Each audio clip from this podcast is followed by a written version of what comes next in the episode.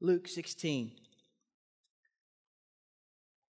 starting in verse 19. I'm going to be reading out of the Passion Translation.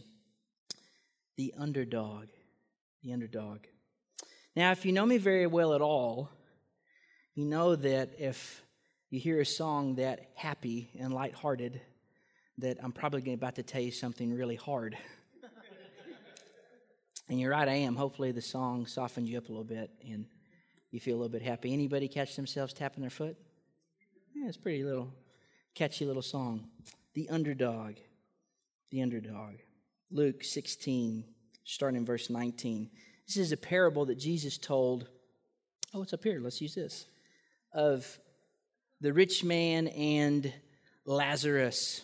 And Jesus continued. He's in the middle of a teaching. Now, just to give some context on this chapter, really fascinating stuff. At the beginning of Luke 16, Jesus is actually giving another parable about the dishonest manager. And Jesus is drawing some examples in an intentional way to make some points and to even purposely kind of delineate between how he wants his followers to be versus how the Pharisees were behaving. If you've been in church any length of time at all, you know that the best thing to be is not a Pharisee.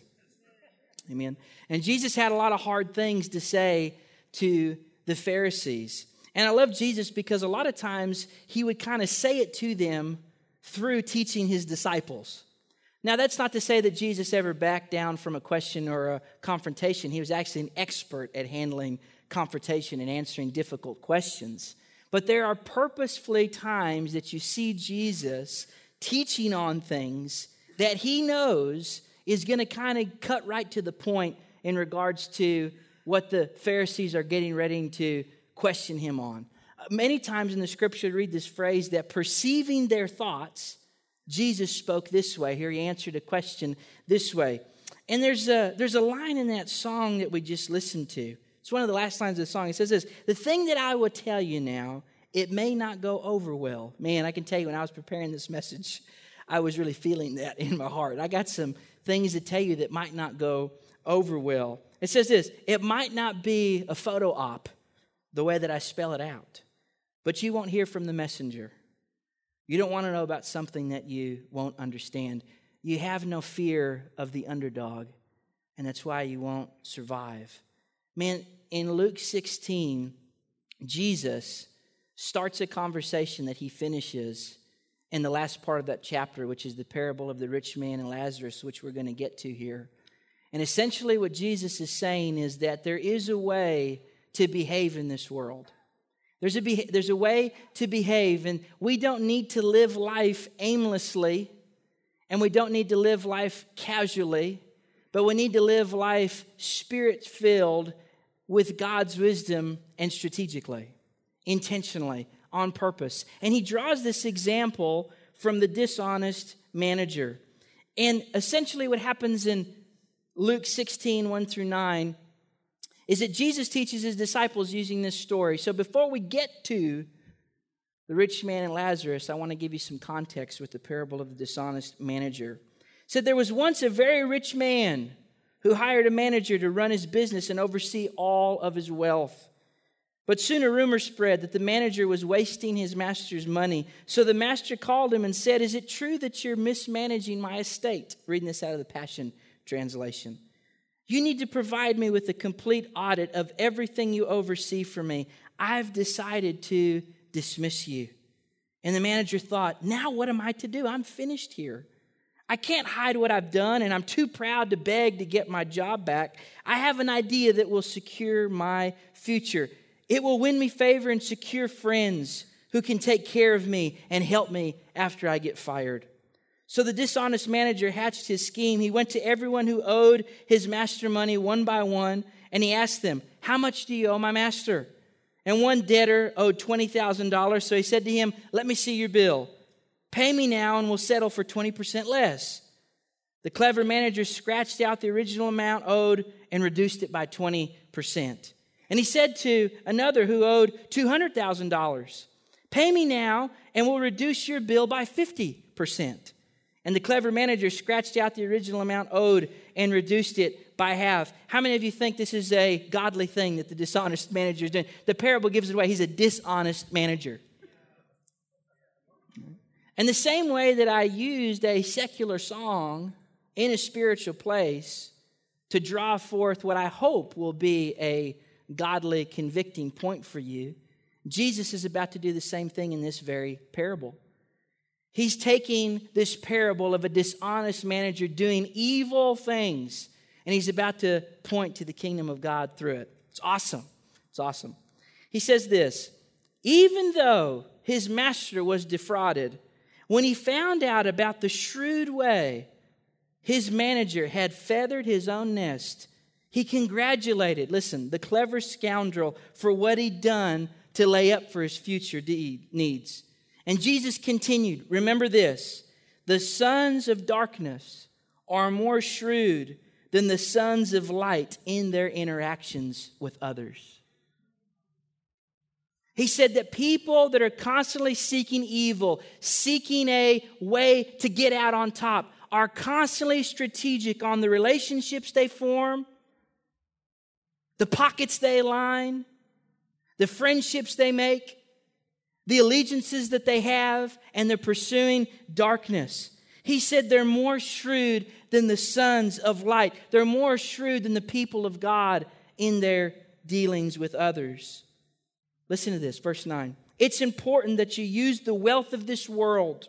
You use the resources given to you. You use the things at your hand day in and day out to demonstrate your friendship with God by winning friends and blessing others. Listen, then, when this world falls apart, let me tell you something very plainly. The world is falling apart. This present age is passing away. It's temporary. There's an age that's coming, there's an eternal age. And as the kingdom of God, we're supposed to be citizens of this kingdom, the kingdom of God. We're supposed to be living as prophetic witnesses in the here and now of the age that is coming. Let that sit for a second. We're supposed to be living from heaven toward earth with real impact and real influence. We're supposed to process things based upon the wisdom of God. Jesus says it's not right that the sons of darkness are more shrewd and more crafty in how they interact with people for their own personal gain and profit than the sons of light are in regards to blessing others and making connections covenant relationships that'll further the kingdom. Are you with me? When this world falls apart, and my friend, it will, your generosity will provide you with an eternal reward.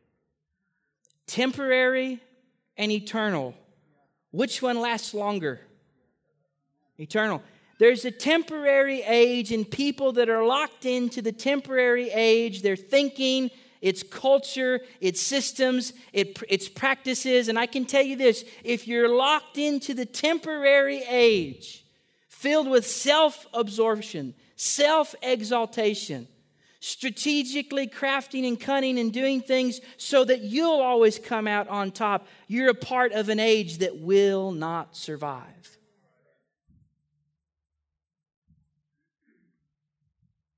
How many of you want to be a part of the age that is coming and will be eternally.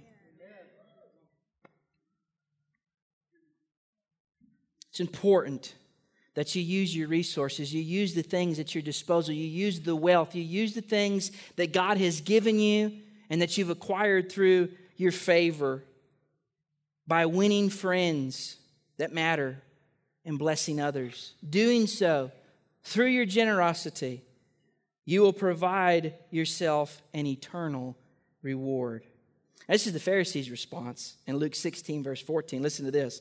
Now, the Jewish religious leaders who were listening to Jesus were lovers of money. Now, that word money, money there is actually a little bit different if you get in the Greek. It's the word mammon. And the word mammon is really, we could, we could kind of equate some things in our present day culture along the lines of like materialism, consumption, status, things that we crave and desire in order to appear important, in order to make sure that when all this falls apart, the things that need to land in my favor land in my favor. Kind of like that dishonest manager. They were lovers of money or mammon. It said this, and they laughed at what he said, and they mocked his teachings. Now, let me tell you this these weren't lost folk. they were lost, they didn't know it, but these were the church folk of the day.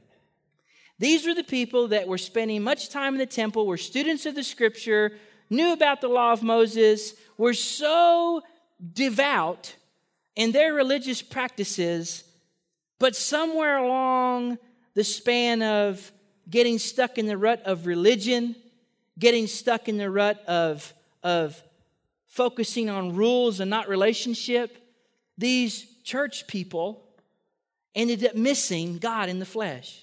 It's a scary thought. Scary thought when you when you think about it. Now here's here's the reason why.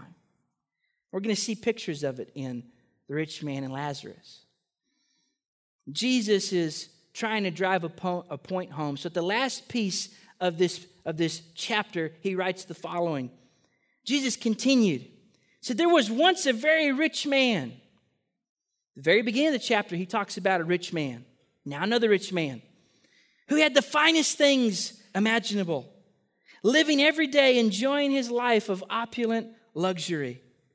Outside the gates of his mansion was a poor beggar named Lazarus. Everybody say Lazarus. He lay there every day, covered with boils or sores, and all the neighborhood dogs would come and lick his open sores. And the only food he had to eat was the garbage that the rich man threw away. One day, poor Lazarus died, and the angels of God came and escorted his spirit into paradise. Now, I don't have this up here, but these this should be red letters because this is Jesus talking. Everybody okay? He's using a story, he's using a parable. The day came that the rich man also died, and in hell he looked up from his torment and saw Abraham in the distance, the father of the faith. And Lazarus, the beggar, was standing beside him in the glory. So the rich man shouted, Father Abraham, Father Abraham, have mercy on me. Send Lazarus to dip his finger in the water and come to cool my tongue, for I'm in agony in these flames of fire. Man. But Abraham responded, My friend, don't you remember? While you were alive, you had all. Everybody say all all you desired, surrounded in luxury, while Lazarus had nothing. Now Lazarus is in the comforts of paradise, and you are in agony. Besides, between us is a huge chasm. And we're going to stop here. That cannot be bridged, keeping anyone from crossing from one realm to the other, even if he wanted to. Even if he wanted to. The dishonest manager, Jesus makes a point in that parable. The dishonest manager was intentional about using what was at his disposal to build relationships with the right people so that he could come out on top. I can tell you that the parable of the dishonest manager showcases showcases what this temporary age is all about. Self-exaltation, self preservation, and being willing to step over anything or anyone to make sure that you succeed. Sound familiar? Jesus has this compare and contrast in a parable at the beginning and a parable at the end. And the parable at the end, he shows a rich man who had access to much wealth and had things at his disposal on a day in and day out basis. And he used his wealth, he used his favor to make sure that his life was padded and secured just the way that he wanted it to. And I can guarantee you that this rich man had influential people over to his house weekly. I guarantee you that the rich man could walk into a restaurant and snap out a table for himself and it would be cleared. I guarantee you that he had his name on the register at the country club. Everybody following with me? I guarantee you that the rich man had everything that he could have possibly desired. But he didn't take a lesson from the dishonest manager.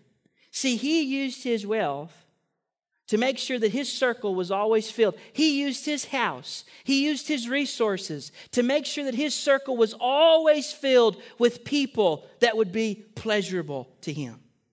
He made sure that his table was always filled with people that would flatter him. He made sure that his life was built in such a way that he purposefully would never have to drive by the part of town where people are not so well off. He purposefully made sure that he had security at the gate to keep out the riffraff. It says Lazarus sat right outside the gate. Can I be really honest with you? If you don't learn as a member of the kingdom of God to make it a priority to follow the leading of the Holy Spirit and step outside of your gate of comfort, you might end up with a chasm in your soul. They say, Pastor Zach,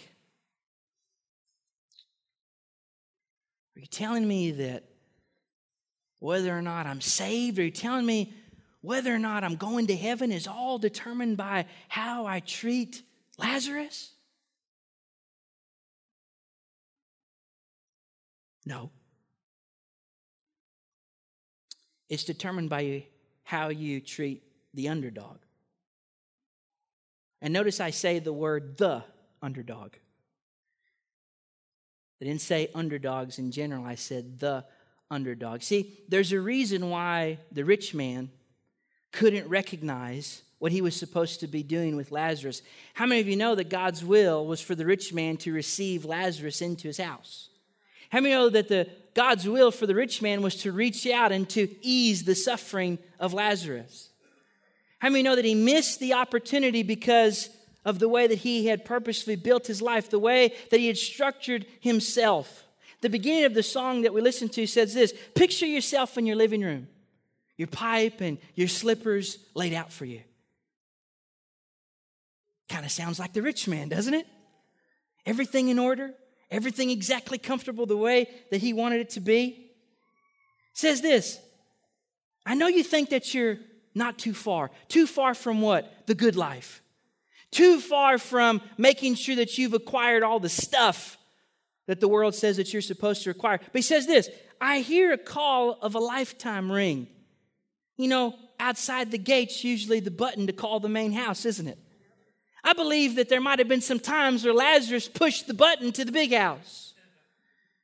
But the man with his pipe and slippers laid out for him, he said, I'm not too far from having my life just the way that I want it.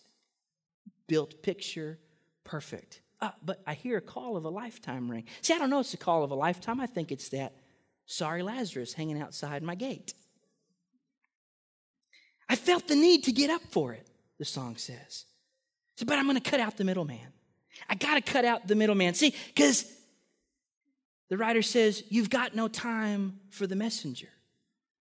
Got no regard for the thing that you don't understand. See, the rich man passing Lazarus every day has got no time to understand Lazarus' condition because he doesn't live like Lazarus, doesn't have anything to do with Lazarus.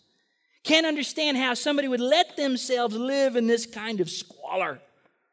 What happened to this lazy, no good, bum, Lazarus that's outside of his gate. He could have grind like I've had to grind to get to where I am. He could have climbed the ladder of success the way that I did. Shame on him for occupying the same geography as me. Shame on him for wasting my oxygen. You ever talk to people like this? Shouldn't be true in the kingdom of God, should it? No, no. See, we don't live as extreme as the rich man, but a lot of us, if we're honest, we have some internal self talk when it comes to underdogs. And see, the rich man said, I got no time for the messenger. I don't have any regard for the thing that I don't understand. I've got no fear of the underdog. That's why I will not survive. Hmm. Song goes on to say, I want to forget how conviction fits. How can I get out from under it? Can, is there a way I can get it out of me? Can I cut it out of me? This conviction I feel when I walk by Lazarus, this conviction that sometimes still rises whenever I hear the gate bell ring. Is there a way to get that out of me? Because that's the one thing really gnawing at me, keeping me from the good life. If I could just find a way to get past that conviction, if I could find a way to get rid of that last bit of compassion on the inside of me, then everything would fit the way that I want it to. Are you following me? Says, because you don't talk to the water boy. I love that. There's so much you could learn from him, but you don't want to know. You won't ever back up an inch. The rich man passing through the gate never backed up an inch to stop and check on Lazarus. He just kept walking to his place of comfort, his place of convenience. So that's why you will not survive. And he says, The thing that I tell you now, where I started, might not go over well. It might not be photo op the way that I spell it out. But you got no fear of the underdog. That's why you will not survive. The fear of the Lord is the beginning of wisdom. Jesus is trying to do his best to scream some sense into the Pharisees, scream some sense into a group of people have become lovers of monetary gain, lovers of materialism. We're still checking all the religious boxes and attending the temple and participating in the rituals, but it had become old hat. Scriptures say that they honored God on their lips, but their hearts were far from Him. They were whitewashed tombs full of dead men's bones. They were playing the church game. Are you with me? See why I played you the happy song? They're playing the church game. I told you that they were so caught up in their religious idealism, they were so caught up in their monetary pursuit, they were so caught up in life that they missed the way, the truth, and the life, Jesus in front of them. See, Jesus is the King of the world, Jesus is the Messiah. But he didn't come the way that the religious elite of the day wanted him to come. Can I be honest with you? He came like an underdog. See, if you have no fear of the underdog, not just underdogs, how many of you understand and know that Jesus is trying to make a much bigger point than just caring for the poor with Lazarus? Caring for the poor, I'm going to show you, is core fabric of what it means to be the church and caring for the underdog in totality. is very close to the heart of God. But there's this thing that happens whenever we interpret Jesus the way that we want him to be instead of seeing him for who he is. See, Jesus is the messianic king. How many of you believe that Jesus is the fulfillment of the Jewish Messiah? But how many of you know that whenever Jesus came, he wasn't born in the big house, he was born in the manger? He wasn't laid in the golden cradle, he was laid in where the animals eat out of, on top of maybe some hay with some saliva on it. See, Jesus came like the underdog. Why does Jesus come like the underdog? It's an interesting question. See, Philippians says that he didn't take equality with God. How many of you know that Jesus' wealth has got nothing on the rich man in this parable? They're saying Jesus is the most wealthy being in the universe. You know, the place he's from, the streets are gold, the gates are pearls. The rich man had some wealth, but he don't have any kind of wealth compared to Jesus. But Jesus doesn't take equality with God. He doesn't take divinity. He doesn't take the opulence of heaven as something to keep himself separate from humanity. So he enters into the condition in the form of a servant, lowly despised. I love what Isaiah said. He said, You could have passed him on the street, and there was nothing in his flesh, nothing in his physical appearance that you would ever stop to back up an inch. So you wouldn't give him a second look. He was ordinary. Our carpenter's son, the son of a man that didn't make the rabbinic, rabbinical school cut as a boy, he was the son of an ordinary laborer, common man. doing common work in a town that nobody wanted to be from, hanging out with people that didn't make the cut of the religious elite either, fishermen. Hated people, even tax collectors, IRS agents, church. Are you feeling me? And Jesus had this knack. And we see a prophetic picture of this in the life of David. There's this awesome thing if you go and you read 1 Samuel and you see some of the story of David. David is a prophetic picture of Jesus. It's a type and a shadow of Christ. It actually says that through David's lineage is how Jesus got here. And there's things about David's life that point us to Scripture. By the way, that's actually what the entire Old Testament is doing pointing us to Jesus. You know, when you read the Old Testament and you cringe a little, you haven't read the Old Testament. You ever read the Old Testament and think, God, you're good, but what was going on there? Do you know that if you read the Old Testament, it's like reading up until chapter six of a 20 page book and saying that you've read the whole story? Jesus said, I didn't come to abolish the law and the prophets. He said, I came to fulfill them. How many of you know the climax of the story of the scripture is Jesus?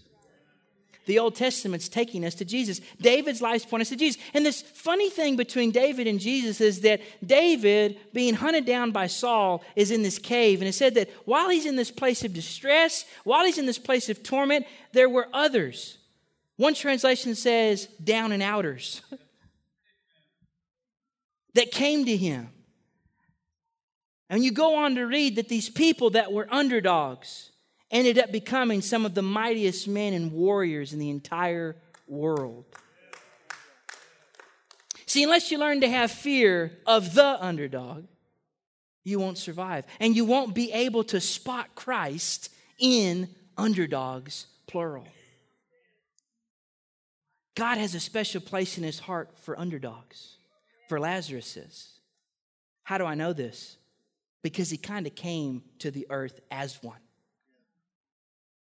It's how he chose to reveal himself. Hebrews chapter 1 says, Long ago, and many times, in many ways, the Lord's spoken to us through the law and the prophets, but in these last days, he's chosen to speak through us, to us through his Son, Jesus Christ. Jesus was an underdog.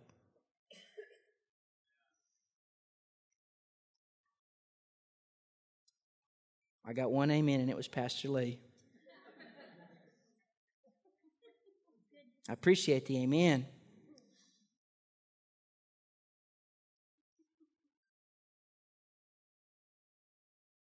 See, how many of you know that in the temporary age, Jesus was an underdog? But that didn't stop him from being king of the world. See, Jesus has this awesome thing that happens in Matthew chapter 5. It's called the Sermon on the Mount. And the way I've always looked at the Sermon on the Mount is this it's kind of like Jesus' inaugural address as king of the world. He says, Let me give you the platform of the politics of God. And he starts off in a very strange campaign speech. And it's very strange because he doesn't need to be elected, he already was. People weren't going to vote for him anyway. It kind of helps to be God. Amen. He says, Blessed. How many of you look at the rich man and say, The rich man is blessed? Love what Pastor talked about on Sunday with blessing your children. Broke it down that blessing doesn't equal stuff. Some of the richest people in the world are not blessed. But the world would look, the world would look at the rich man and say, This man is blessed. Hashtag blessed. Hands pressed together, emoji. Hashtag blessed. It's got everything he wants, it's got everything he needs. But see, God has this interesting way of assessing blessedness. And I'm going to show you out of Matthew 25 that the way He does it is actually based upon how you treat the least of these. Not how well known you are or how much stuff you have.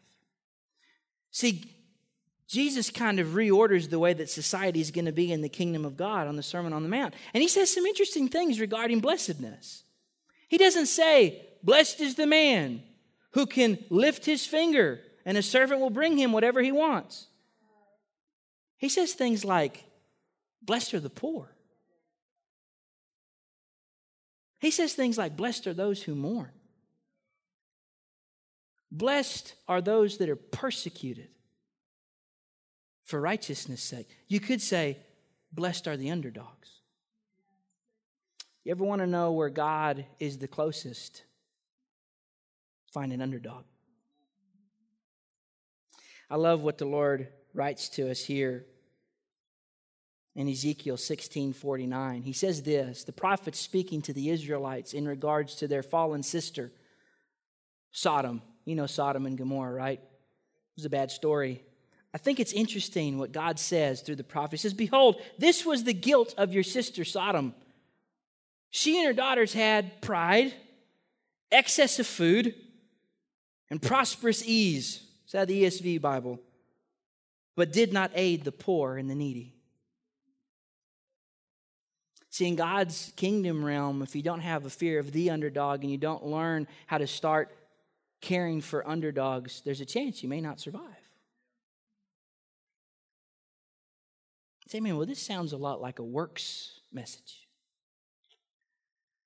I tell you this you don't get saved by your works, but you are saved for works. Faith without works is dead. Brother James said that. He says, You say, I have faith, I have works. He said, I will show you my faith by my works. And I hate to tell you this, but here's cutting to the chase. There's going to be a day where we all stand before Jesus, and He's really only going to tell us one of two things well done, or what have you done?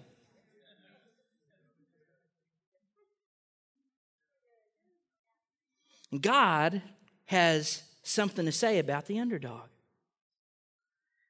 James chapter 1, verse 27. Religion that's pure and undefiled. See, the Pharisees had a form of religion. They had church going, they had tithing, they had subscription to the emails that would tell them what was happening at the temple. Man, sometimes I really wish I could preach you something besides the Bible, but I just can't do it. You ever been there? Man, my flesh, Pastor Lee, you ever been there? You really just want to tell people something besides what God says. It's tough, man, because it's like, man, this is hard. And you know, if I'm talking to you about this, who do you think God's been talking to about it first? Religion that's pure and undefiled before God the Father is this to visit. That in the Greek means to look upon in order to care for orphans and widows in their affliction, in the middle of their mess. I didn't talk to Serena about what I was preaching tonight. She just prophesied my message during the announcements. Don't you love prophetic people? Steal your thunder every time. And to keep oneself, listen, unstained from the world, from the temporary age, from all the hoarding and heaping and hurry and to pay attention to a life that looks more like serving, sharing, and being still to hear the call of a lifetime. What you're feeling right now is called conviction. Read it in the song. I want to figure out how conviction fits, how it works. Maybe I can get it out of me. Let me tell you this a holy and righteous people, we should crave conviction. God, what's the call of the lifetime that you have for me? Jesus spilled blood on the cross, not just so that you could have access to an eternal life insurance policy, but he spilled blood on the cross to equip you to live the manner of life that he lived. It's no longer you that live, but Christ that lives in you. And I have this funny thing that happens when I look at my life and I look at Christ's and I see this big gap between how I say I believe and how I behave. Anybody else seen the gap before? The gap is called conviction. What you do with it determines whether or not you survive. Are you following me? I love what Paul says. He says, Everybody's works will be tested, but they'll be tested as by fire. What gets you saved? What gives you eternal life insurance? See, you've got to be careful in the culture because we live in such a consumptive culture. We live in such a culture of materialism that we can start thinking about salvation the same way. But I can tell you this way what gets you saved, what gets you the eternal life insurance, is simple. I see it in the thief on the cross next to Jesus. He didn't have a lifetime of good works. All he had was a moment of recognizing the underdog, hanging next to him and saying, I believe in you. I want to be where you are. But if you think that once you make that decision and then you say, I'm going to shirk my responsibility in following in Jesus' footsteps, if you think that the Lord isn't going to have an honest conversation with you one day, you're mistaken. All of our works will be tested as through fire. And some of us are going to come out smelling like burnt toast. We'll get in, but it's going to hurt a little bit. Are you following me?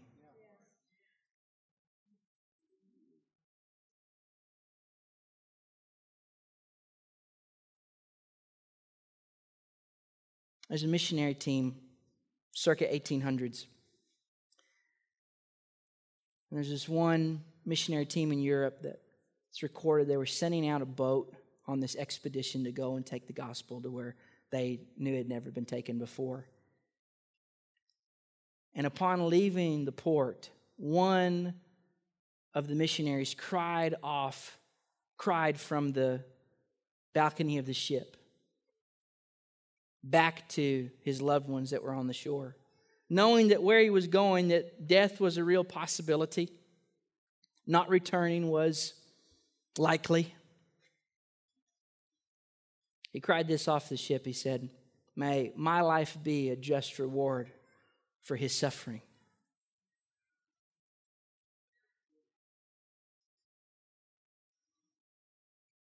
When you realize that you weren't just saved from something, you were saved for something.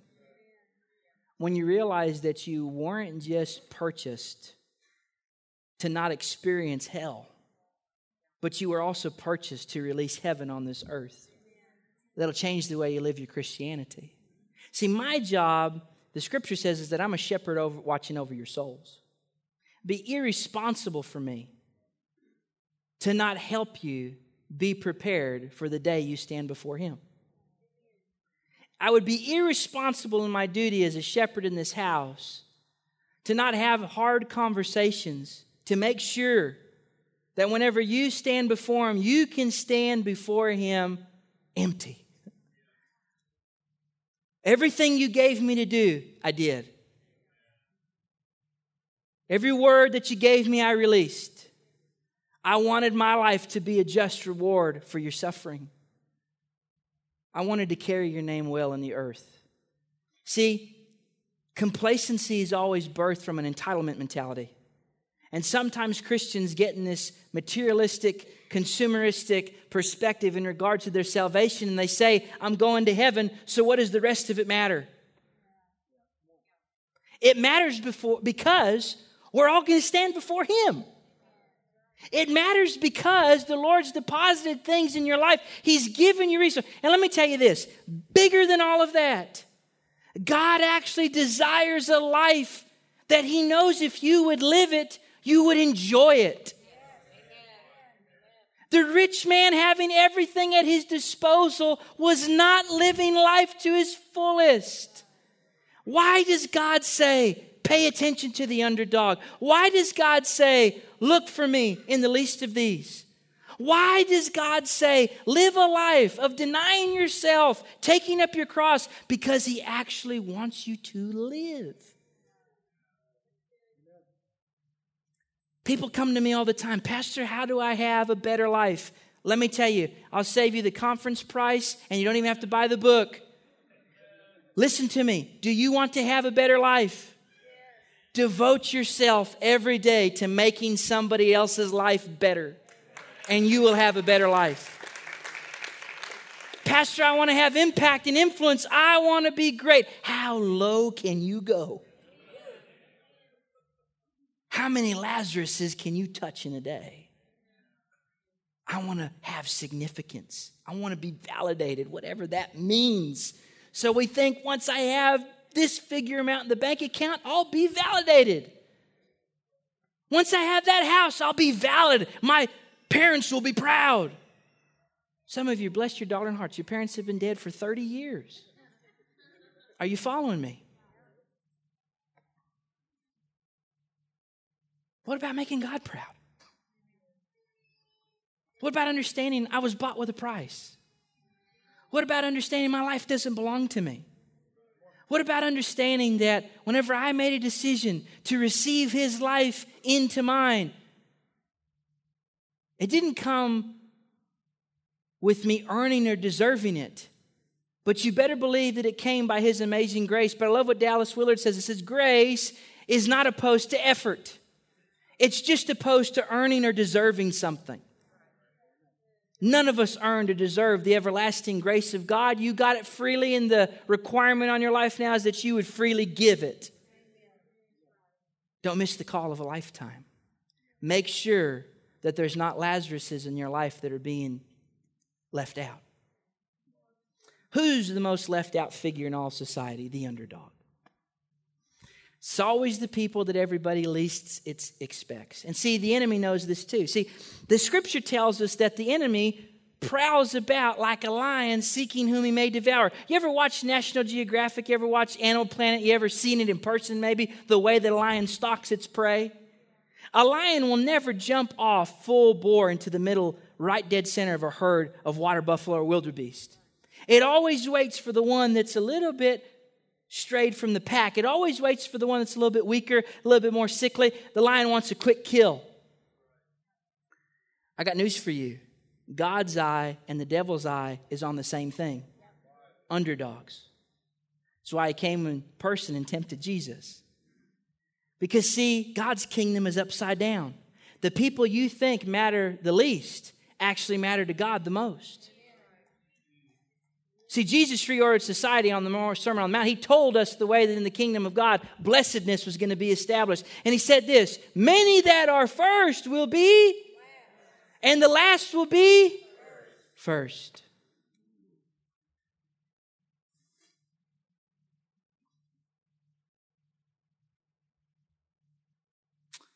Why do you think it's the underdogs in schools all across America? Bullied, overlooked, every day living a, li- a living hell when they go to school, that end up being the ones that decide to bring a gun one day and get payback. It's because the devil has his eyes on underdogs too. Because, see, the underdog is in the most crucial point in time. The underdog has absorbed enough pain of this life to make a decision to live a life devoted to ensuring that other people get free of pain or to make a decision to inflict their pain on everyone else. God has his eyes on underdogs. You should too. Let's go to Matthew 25. We'll end on a really happy piece of scripture here. When the Son of Man comes in his glory and all the angels with him, then he'll sit on his glorious throne. Before him will be gathered all the nations. Now, how many of you know that nations, there's no nations without peoples? Right? Okay. And he will separate people one from another as a shepherd separates the sheep from the goats. Hmm. We're tracking with you, Jesus. And he will place the sheep on his right, but the goats on the left. Hmm. Pretty good so far. Then the king will say to those on his right, Come, you who are blessed by my Father, inherit the kingdom prepared for you from the foundation of the world. For I was hungry and you gave me food. I was thirsty and you gave me drink. I was a stranger and you welcomed me. I was naked and you clothed me. I was sick and you visited me. I was in prison and you came to me. Then the righteous will answer him, saying, Lord, when did we see you hungry and feed you, or thirsty and give you drink? And when did we see you a stranger and welcome you, or naked and clothe you? And when did we see you sick or in prison and visit you? And the king will answer them Truly I say to you, as you did it to one of the least of these my brothers, you did it to me. Yeah, you had your hands lifted high and screaming at the top of your voice that I'm a good, good father, but you never showed it to Lazarus. Whatever you did to the least, whatever, who's the least? I can tell you the least is the people you think about the least. And the people you purposefully try to think about the least. Jesus has this funny way of taking up identity with the least of these. Why? Well, it's because he was an underdog. Then he'll say to the ones on his left, Depart from me, you cursed, into eternal fire prepared for the devil and his angels. Whoa, Jesus, what's happening here? For I was hungry and you gave me no food. I was thirsty and you gave me no drink. I was a stranger and you did not welcome me, naked and you did not clothe me, sick and in prison and you did not visit me. And they also will answer, saying, Lord, when did we see you hungry or thirsty or a stranger or naked or sick or in prison and did not minister to you? And he will answer them, saying, Truly I say to you, as you did not do it to one of the least of these, you did not do it to me. And these will go away into eternal punishment, but the righteous into eternal life.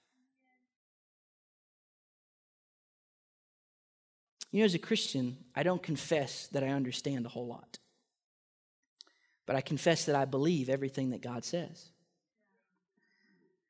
And if we're serious about following Jesus, we have to be serious about the people in our lives that God's leading us to, but we choose to leave out. We have to be serious because I think that sometimes we're not willing to walk past the gate of our comfort and we end up with a great chasm in our soul.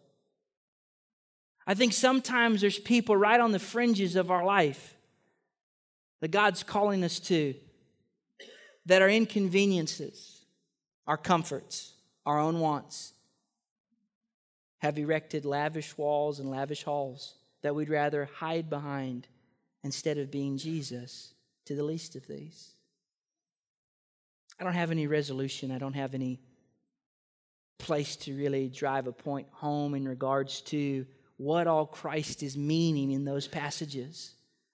But I do know it all starts by recognizing the underdog, Jesus. And I love what John, the beloved disciple, said. He said, You can't say you love God who you don't see, and not love people that you do see. And I believe personally that one of the first questions that Christ will ask you on the day that you stand before Him, I can't prove this 100%. This is just a personal conviction of mine. I believe one of the primary questions that you'll be asked is this Did you learn how to love? Did you learn how to love? There's a man of God named Bobby Connors. Had this vision one time. Said the vision was that the Lord appeared to him and he told him, Bobby, he said, Do you recognize me? He said, Yes, Lord, I recognize you. He said, and before his eyes in this vision that he kind of did a little wiggle, and all of a sudden Jesus turned around, he looked back at him as this very elderly, bent over woman. But it was still his same voice and still his same eyes. And he said, Bobby, do you recognize me now? He did a little wiggle and he turned around. And when he stood back, he was a six foot tall, muscular, built athlete. And he looked at him, same Jesus eyes, same Jesus voice. He said, Bobby, do you recognize me now? He said, Yes, Lord. He said, Bobby, you're good at recognizing me this way. And he turned back to his original image. He says, but I want you to get really good at recognizing me and the people that I bring across your path day in and day out.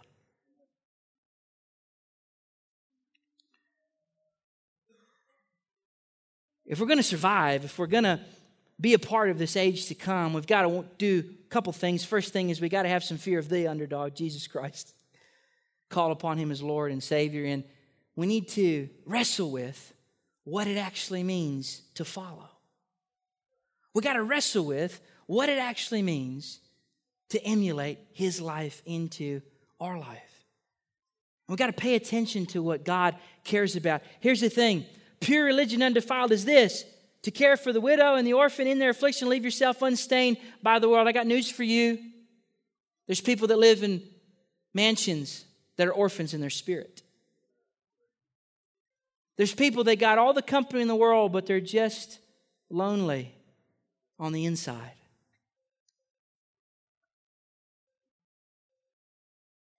How serious does God take people being left out? So serious, He went to the cross to make sure that you wouldn't be. How serious do we take people being left out? Well, if we're going to follow Jesus, I think we all can admit that we need the Holy Spirit to help us grow in regards to taking it a little bit more seriously. My desire is for us to be a church not just in a city, but for a city. Who's right outside the gate? Who's the person that's occupying your mind the least that God desires for you to show up in their life the most?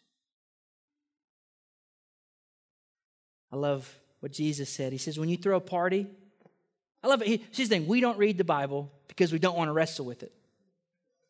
We just want to feel very secure in how right we are and how good we have it. That's what we like because it's safe there. Jesus said, when you throw a party, listen to this. He said, when you throw a party, don't invite your friends. He says, don't invite people that will return the favor. He says, be intentional to invite the people They'll never be able to pay you back. Be intentional to bring in the poor, the needy, the lame, the broken, the ostracized, the outcast. Why? Because God cares about underdogs. How many of you are glad He cared about you? How many of you are glad that He leaves the 99 to go after the one?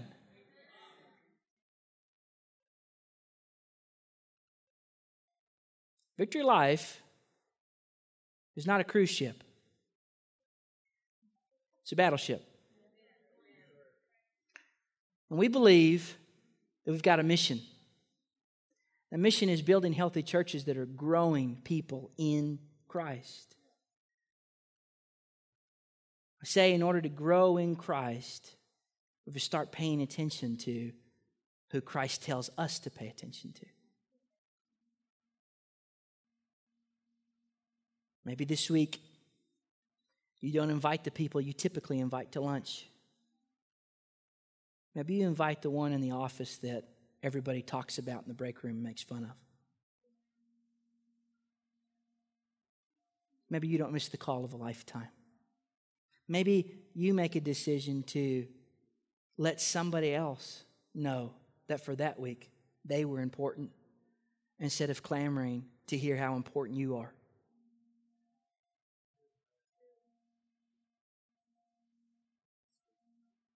Maybe it's being intentional on who's a part of your life group this semester. Maybe it's intentional about stopping for a moment past just a handshake at church with somebody that you haven't talked to before. You say, Man, I'd love to hear your story. I love what Hebrews says. It says, got to show hospitality He said, and in doing so, there's sometimes we entertain angels unawares. I'll take it a step further. I think sometimes we're entertaining Jesus unawares. Who are you leaving out? Where's the call of a lifetime for you? Who's right past your gate of comfort? Let's back up an inch. Let's pay attention to what the Holy Spirit's speaking and doing. Let's live with a healthy fear of the underdog and keep an eye out for underdogs. And if we do that, I got good news. Not only will we survive, we'll thrive. And we'll be a church that thrives. Man, if you know tonight you say, God, I need you to grow me in this area, why don't you put your hand on your heart? My hand's on my heart with you. I never preach anything that God hasn't been working on me about. That'd be hypocritical, wouldn't it? I'm a lot of things, but I'm not that. God's dealing with me, He's dealing with us.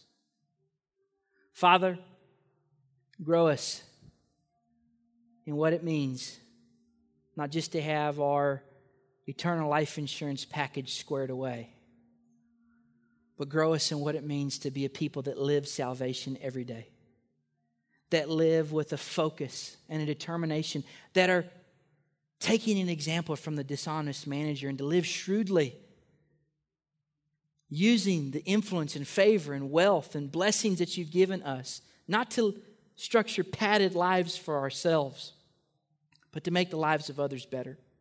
Help us to live open handed, not closed fisted. Help us to be people that don't try to cut out conviction because it doesn't feel good. But God, where you convict us, let us call upon the great comforter who is the Holy Spirit. Say, Spirit of living God, empower me by your grace to be a person that lives a life worthy of the Lamb's suffering. All for you, Jesus, now and always. Your will is for us to be blessed so that we can be a blessing. In Jesus' name. And everybody said, Amen. Amen. Amen. I'm going to let you guys go. Not going to have the ministry teams come tonight. If you weren't ministered to, there's no hope. Just kidding. Love you. See you soon. Bye bye.